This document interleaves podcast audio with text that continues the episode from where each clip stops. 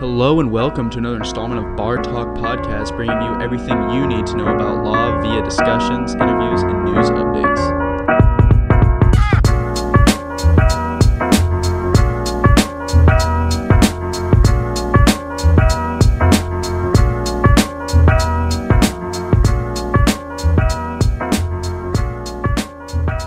Good afternoon, everybody. My name is Anne Marie O'Brien, and I am your OBA president this year. Welcome to Lunch with Fenner, one of our most popular events out of the year. So thank you all for coming.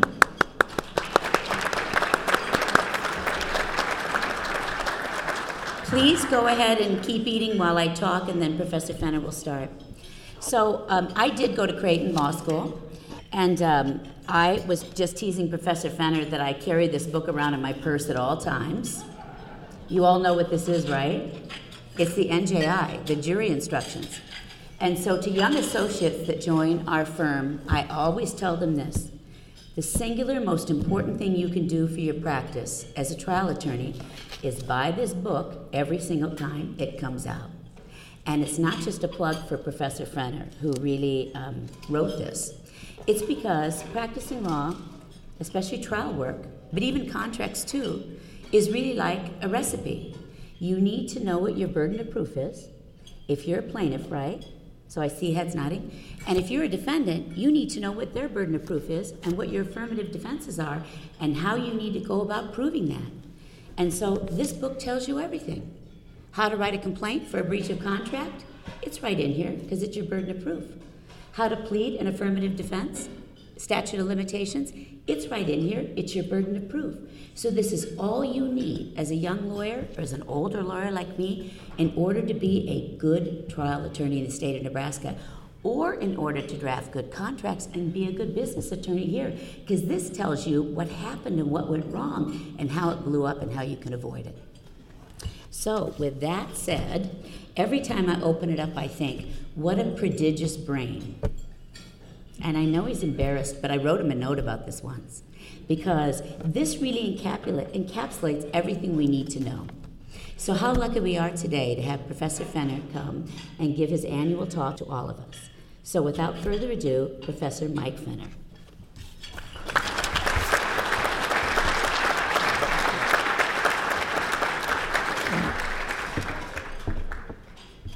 So, um,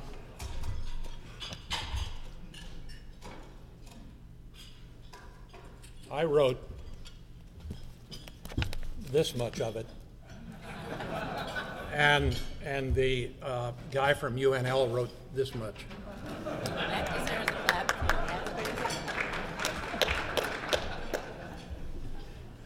Well, thank you everybody for coming. Um, I, wa- I, I got oh, hang on a second.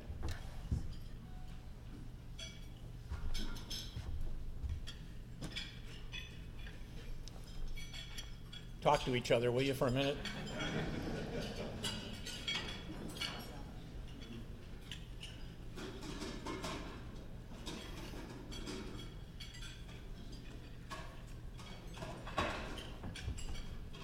Okay, how's that? It is louder, or you want me to speak louder? Maybe it's not on. Uh, where's the IT guy?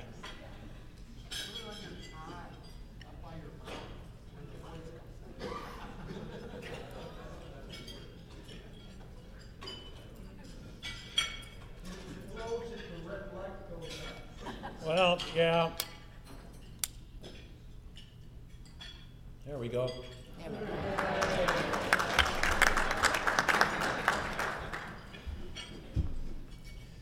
Um, well, thank you all for being here. It's nice to uh, nice to see so many friends. I, I usually uh, talk about some good things that are going on at Creighton, and this is a big topic, so I'm not going to spend much time on that. But I do want to say how happy we all are to have Mike Kelly as our dean. Um, he's,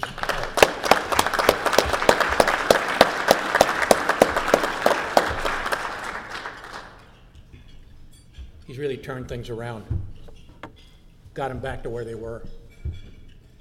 I'm, I'm going to talk today about what I believe is the single most important threat, the single most th- serious threat to the structure of our government, the most serious threat to our democracy. And no, it's not this guy.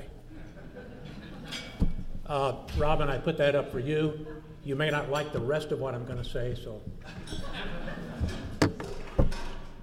And I'm not talking about the Russian interference with the election, the meddling that this man uh, denied, and then said he never denied it, and, and then blamed it on Obama. And I'm not talking about the study that found that more that that, that uh, people, uh, the more people watch Fox News, the worse they do on uh, current events tests.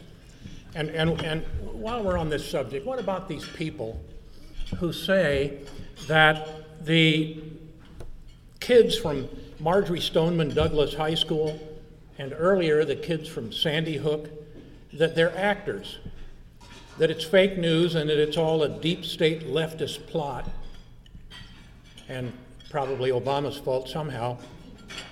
Sandy Hook, where 20 six and seven year old students were gunned down and uh, six adults, six staff members were also gunned down. Ha- have these people no shame? Well, but I'm going long term. Back in the day,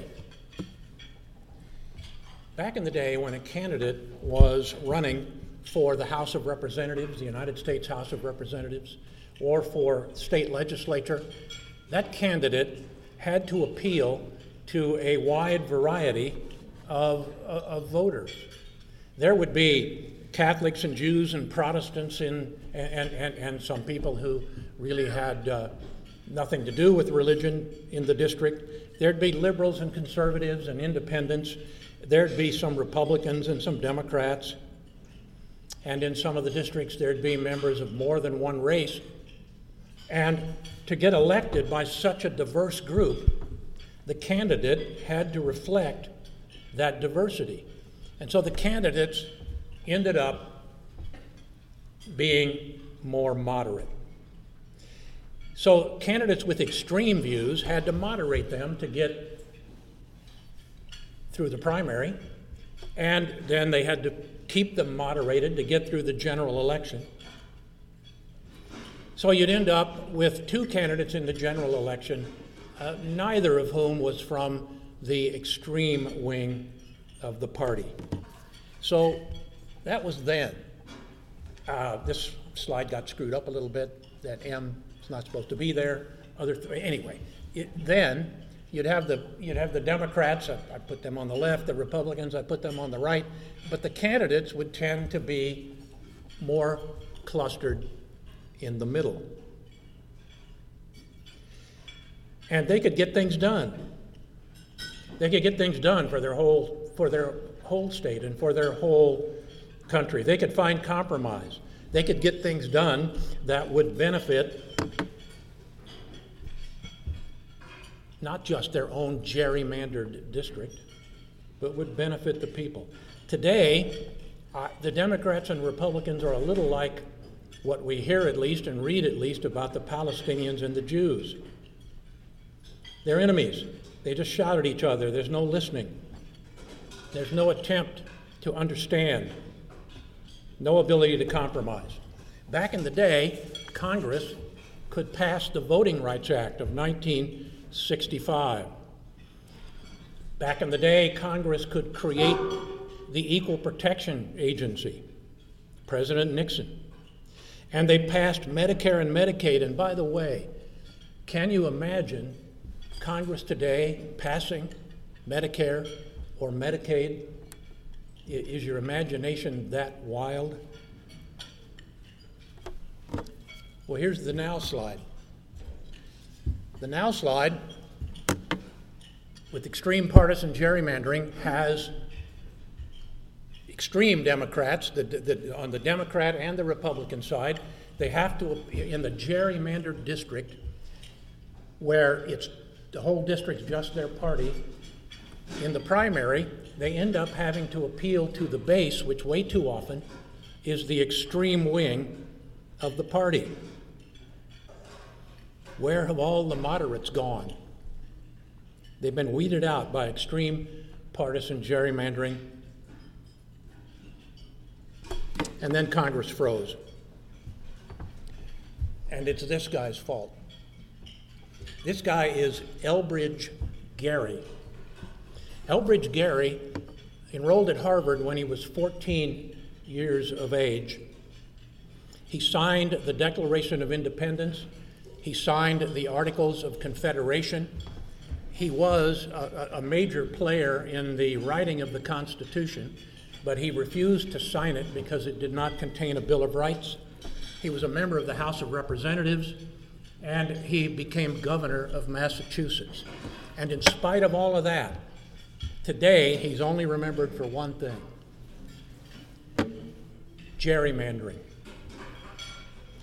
In 1812, while Elbridge Gerry was governor, his party controlled both houses of the Massachusetts legislature, and they drew their districts and they drew the one that resembles a salamander.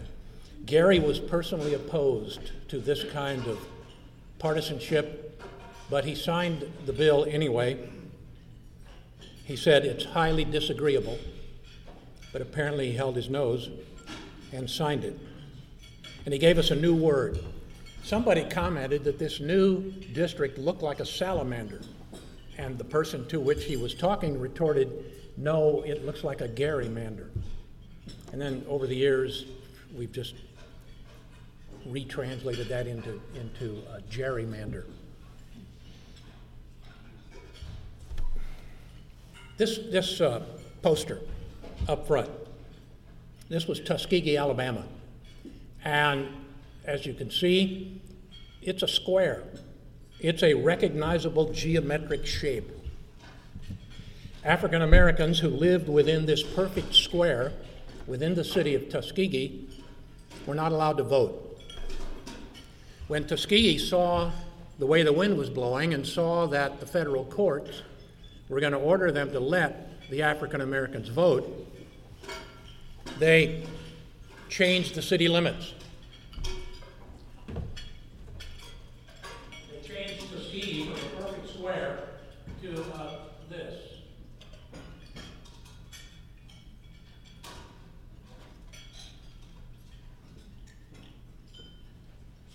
And as a result, they excluded from the city all but four or five African Americans and not a single Caucasian. The Supreme Court of the United States characterized this as an uncouth 28 sided figure that excluded all but four or five of the African American residents within the previous boundary of Tuskegee and not a single Caucasian resident. Well, the court struck this, the Supreme Court of the United States struck this down. Uh, they said this violated the 15th Amendment, the right to vote without regard to race. The court said this Tuskegee has fenced Negro citizens out of town so as to deprive them of their pre existing municipal vote. So racial gerrymandering gave us legislative districts like this. This is a legislative district that follows an interstate highway. And the member of Congress elected from this district said, if I drive down the interstate with all my car doors open, I kill half my constituents. Racial gerrymandering was used, obviously, to keep African Americans uh, from being able to vote until the Supreme Court stepped in and declared racial gerrymandering unconstitutional. Now, the issue before the Supreme Court today is partisan gerrymandering. There's a case that has been argued in the court, and it's awaiting decision. It's called Gill versus Whitford. But I'll come to that in a minute. Uh, first, a little history. The United States Constitution requires that a census of the United States be taken every 10 years. And th- th- there, there are a lot of things that happen after this census, but the reason they put that in the Constitution was because they're going to use the census to apportion the House of Representatives. And this is when partisan gerrymandering mostly occurs, not always, after the new census. And the, uh, after the decennial census, then the new lines are drawn, and they are gerrymandered. In a majority of the states, the new lines are drawn by the state legislature. So the state legislature, well, political gerrymandering comes in two forms. One is where you cram the opposing party, the, the, the party that has the in control in the legislature, crams the members of the opposing party in one district. So they get a safe district, but the party in charge gets a number of safe districts to every one that the other party gets. The second kind of gerrymandering is division. It divides the members of the minority party and puts them in a number of different districts and they don't have any they don't have a majority in any of the districts so you create you create as many safe seats for the party in control as you can the purpose is to maintain your party's control of the legislature and of the United States House of Representatives and to keep the opposing party out of power, likely for at least 10 years.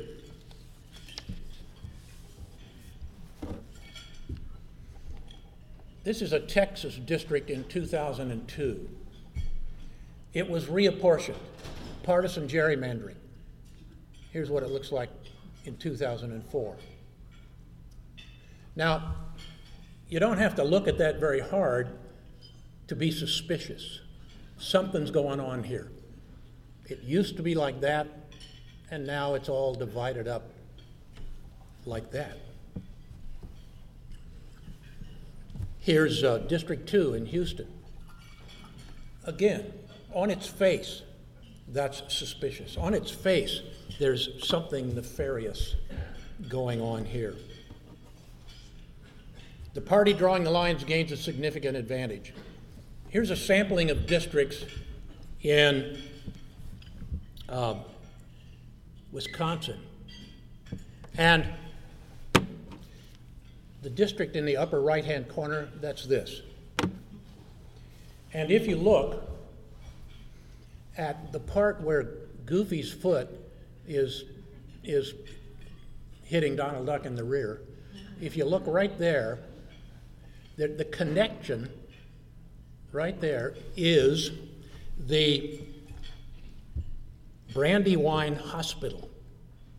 That's the, that's the only thing that makes this district contiguous. The Brandywine Hospital, where I assume there are no voters who live in, in the hospital. And if you look up here in, uh, in Goofy's neck, right there, well, let me show you what's right there. It's the parking lot. It's not even this restaurant, it's the parking lot for Creed's Seafood and Steak Restaurant in King of Prussia, Pennsylvania. So, the, so what we have back here is Pennsylvania districts. So,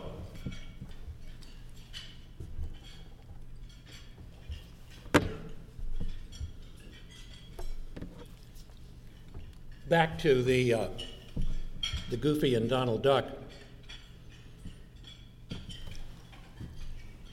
So here, so we have these districts that are shaped so bizarrely that that you just know that whoever drew those lines was up to no good. The Pennsylvania Supreme Court held that these districts and others are unconstitutional. And they, um, they said it violated the Pennsylvania Constitution. They ordered the legislature to come up with a new plan at, by a date certain, and then they ordered the governor to either approve or veto the new plan by a date certain. And then they said if those things didn't happen, they'd draw the plan themselves. Well, those things didn't happen. So the Pennsylvania Supreme Court drew the plans. Um, this is, uh, they've asked the United States Supreme Court to review this case, but as of today, the Supreme Court hasn't, hasn't uh, done it, hasn't accepted it. Similarly, a three judge panel in North Carolina held that the North Carolina partisan gerrymandering was unconstitutional. And North Carolina State Representative David Lewis had said this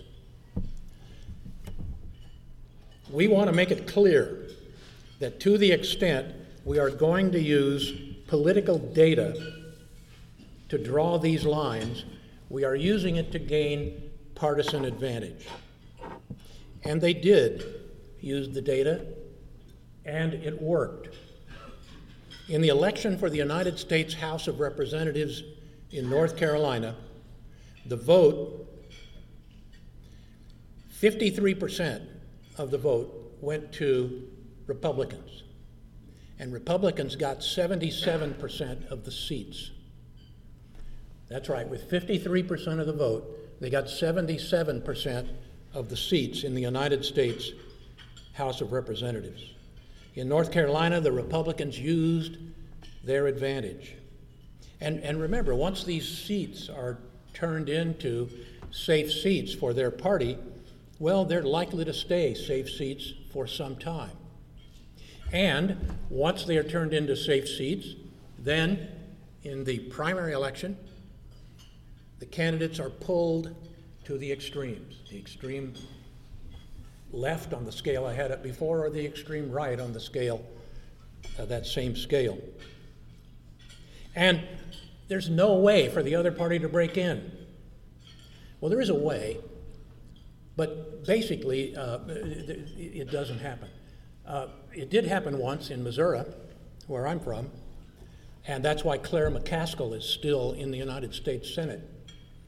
Todd Akin was her Republican opponent, and he said on television, so we have the tape, he said that, I want to quote him here. Well, anyway, he said that a woman can't get pregnant as the result of, and these next two words are his, a woman can't get pregnant as a result of a legitimate rape. That's quite a two word combination legitimate rape. But in any event, once he said that, well, then he, he, was, he was way ahead in the polls, or at least ahead. Before he said that, once he said it, uh, he was gone. And, and here's a uh, here's a district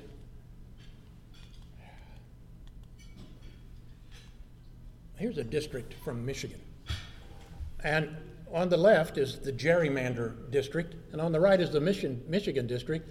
It's just darn near a mirror image of the one that Eldridge, Elbridge Gerry signed into law. Now, David Brooks wrote this. We don't really have policy debates anymore. We have one big tribal conflict.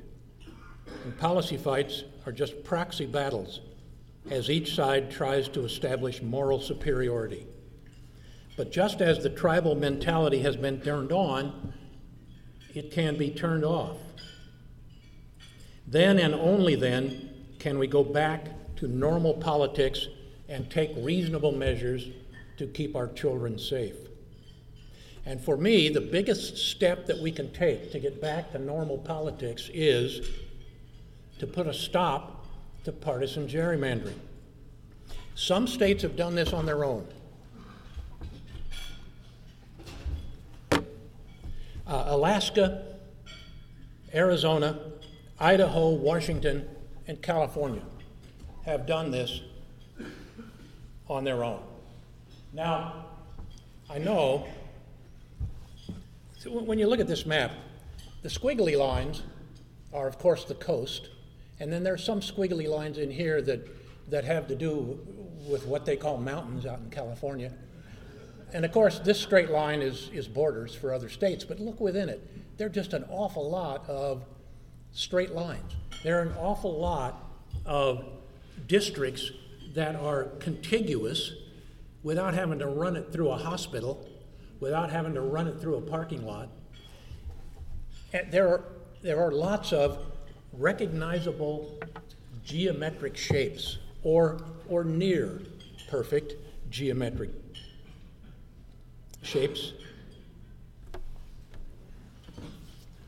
It's a lot different than this. In Arizona, the independent, uh, you know, the, the independent commission in Arizona was create. Ah, hello, Lorraine. Uh, I'm glad that you have recovered and that you are up and here.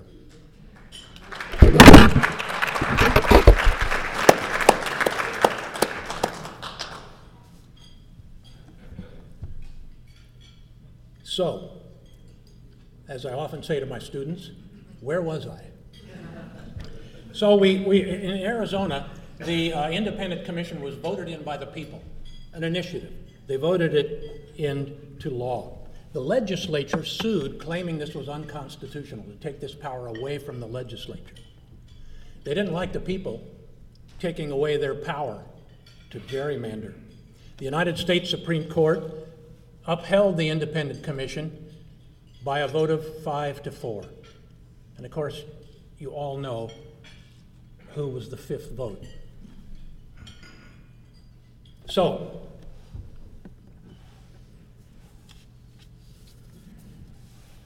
in 37 states, the gerrymandering is done, the district line drawing is done by the legislature.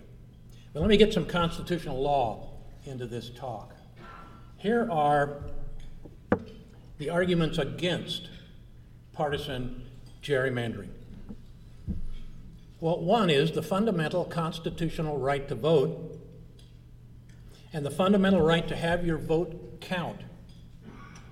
It's the Constitution's requirement of a rough equivalency in the vote count, a rough equivalency of every person's vote.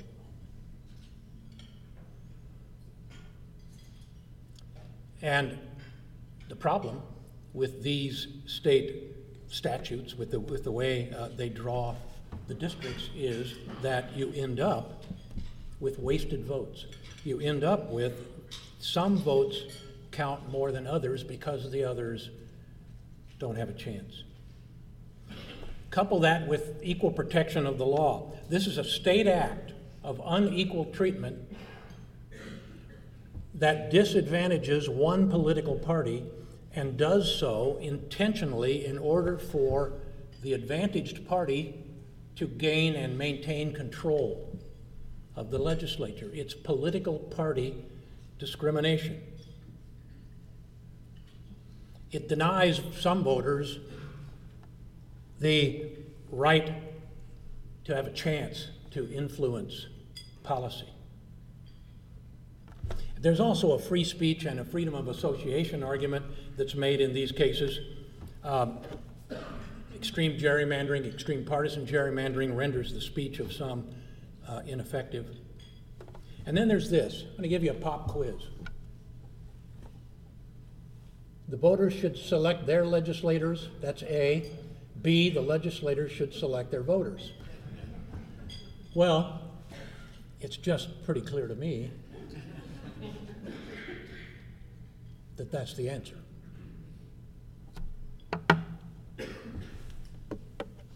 Extreme partisan gerrymandering undermines the legislature's accountability to the people. And instead, it makes the people accountable to the legislature. The answer is clear to me. The voters should select the legislators. The legislators shouldn't be allowed to select who's going to vote for them. This is a core principle of our democracy. This is an argument that says that partisan gerrymandering is uh, it violates the structure of the Constitution. In addition to the specific clauses that I've mentioned, it violates the structure of the Constitution. And we don't have the same kind of government that the framers anticipated when they wrote the Constitution.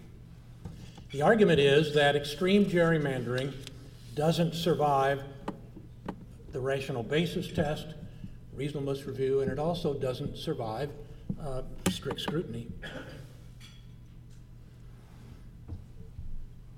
The, the, the, the, argument is that there is no legitimate state in in partisan gerrymandering. And the other argument is that this is a violation of the fundamental rights of voters. And it can't, and so there's a compelling state interest in, in not allowing uh, this kind of gerrymandering.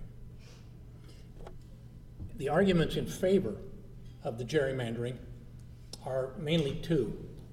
The first one is that there are no judicially manageable standards by which the court can distinguish extreme partisan gerrymandering from just regular district line drawing, regular gerrymandering for uh, other reasons. The lawyers uh, in this room will recognize this as the political question doctrine. The second argument is found in the Elections Clause of the United States Constitution. And here's what it says The times, places, and manner of holding elections for senators and representatives shall be prescribed in each state by the legislature thereof. The argument is that the Constitution specifically grants this power to the states. There's a constitutional commitment of this power to the states. And so, courts cannot be involved. Again, it's the political question doctrine. Here's my response to these arguments. First, it's just the irregularity of the lines. You look at those lines and you, you know that something's up. That's a prima facie case that there's a problem. It's a prima facie case that this district is suspicious and needs to be looked into further. Second, the language of the drafters of the, of the gerrymandering, the legislative history of the gerrymandering. Remember what David Lewis said? We want to make it clear that to the extent we are going to use political data to draw these lines, we are using it to gain partisan advantage. So there's some more evidence of what was going on in this case. Third, percentages. I, these, are, these are all, when you lump them together, it seems to me, these are all judicially manageable standards for, finding, for separating the extreme partisan gerrymandering from just normal district line drawing. Percentages. If 60, if 60% of the votes in the state, statewide elections, 60% of the votes were blue, and blue only won the election in 25% of the districts, well, that's suspicious. And remember what happened in North Carolina after they gerrymandered? Republicans got 53% of the statewide vote, and they got 77% of the state's members in the House of Representatives of the, in the United States uh, Congress. Uh, another, uh, another telling factor are the districts contiguous and compact? Well, I've shown you a lot of slides, perhaps this one as well as, as, as, is as good as any. This is not contiguous. Well, I guess that one is contiguous, but it's not compact. And I would argue that when you have to run it through a hospital or a parking lot of a seafood restaurant, uh, that, that doesn't really count as contiguous. How, to, to what extent does it divide cities and counties? Uh, except when it has to because of population numbers. Remember the uh, 7th District in Pennsylvania? This district is composed of parts of Berks County, Chester County, Delaware County, Lancaster County, and Montgomery County. They have uh, really divided these counties up. And then there's this argument it's a structural argument. Voters should be allowed to select their legislators. The legislators should not be allowed to select their voters. To allow the latter subverts our democracy. It subverts the pillars of our democracy. It subverts the form of government that was set up by our founding fathers. So then there's the elections clause argument. How do you deal with that? Well, one more back. Let me back up just a step. There's another thing about this.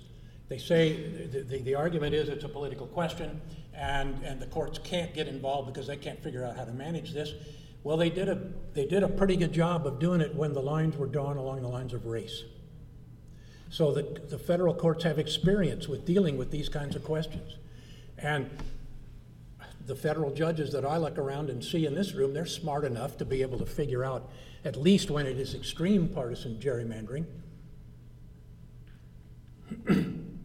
well, what about the elections clause? The one that says state legislators should do this.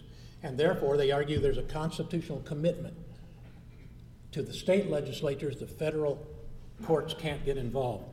Well,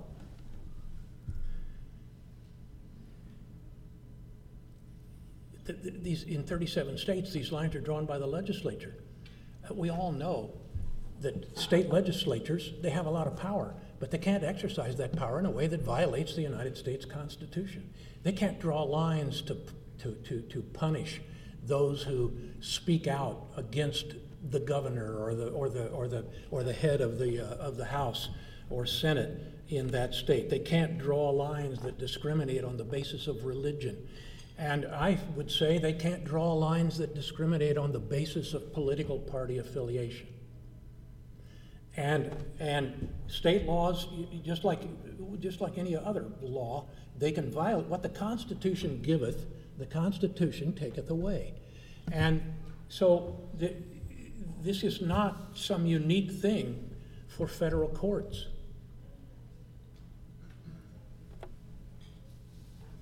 So, and it seems to me that a statute that engages in extreme partisan gerrymandering is a statute that is unconstitutional.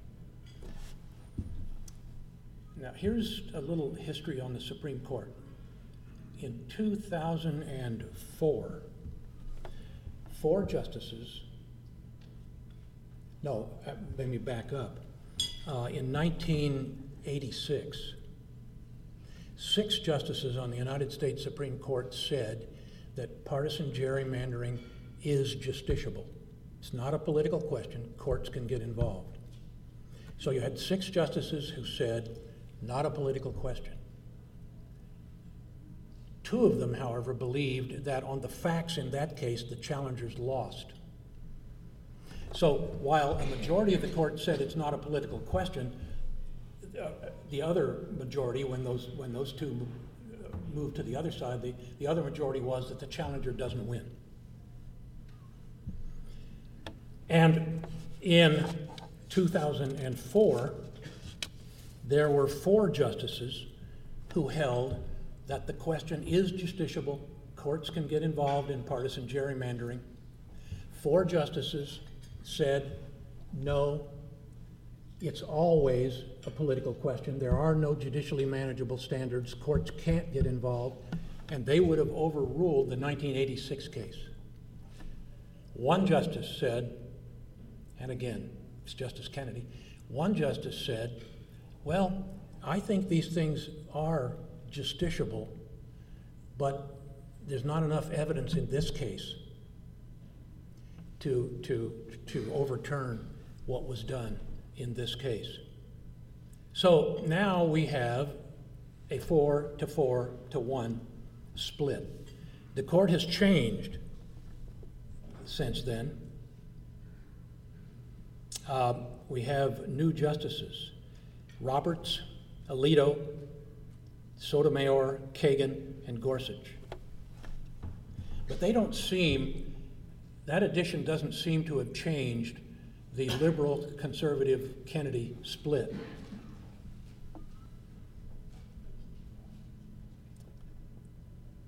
So here's Gill versus Whitford. This involves uh, Wisconsin and partisan gerrymandering in Wisconsin. Here's what happened in Wisconsin.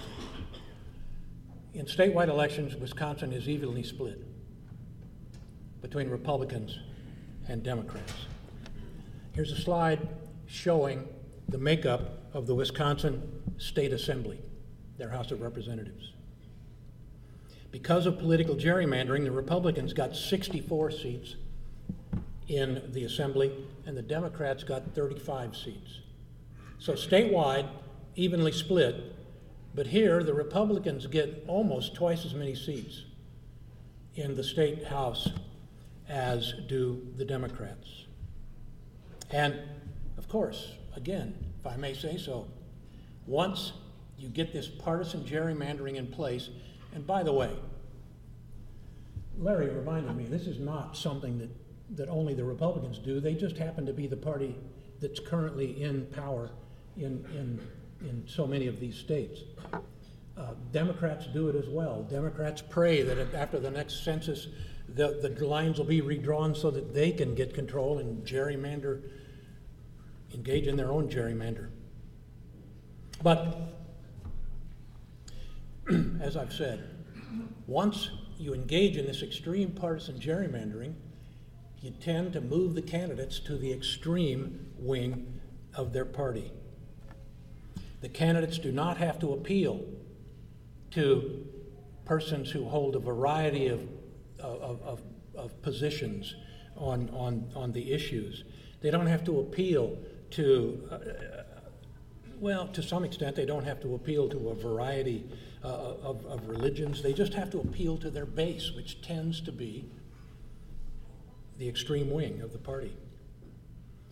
So, how's Gill versus Whitford going to come out? Well, don't ask me. You have to ask these people. And if you, if, you know, if you pull back the curtain, if I can paraphrase Yogi Berra, it ain't the law till the Supreme Court says it's the law. But really, it ain't the law until this guy says it's the law. He's going to be the swing vote here, as, as he always is on these close cases. He's a conservative when it comes to economics. Uh, he's a libertarian when it comes to uh, individual rights. And, and, and he's already said that there is place in the court for reviewing these extreme party gerrymanders. It's also possible that Chief Justice Roberts will come down on the side of the Wisconsin voters who have filed this lawsuit. He seems to be a big believer in the structure. Oh, sorry. They're podcasting this. I hope I didn't damage any anybody's ears. He, he seems to uh, be he, he seems to be big on the structure of the government created by the Constitution, and I hold out some hope that that he will see that this violates that structure. And um, uh, but we'll have to wait and see.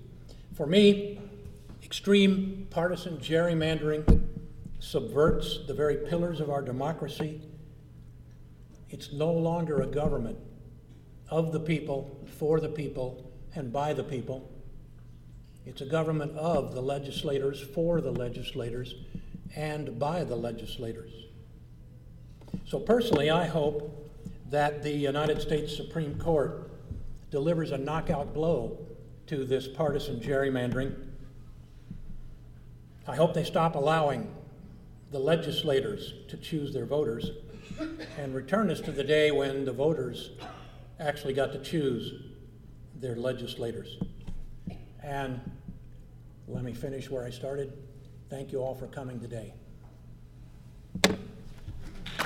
Oh,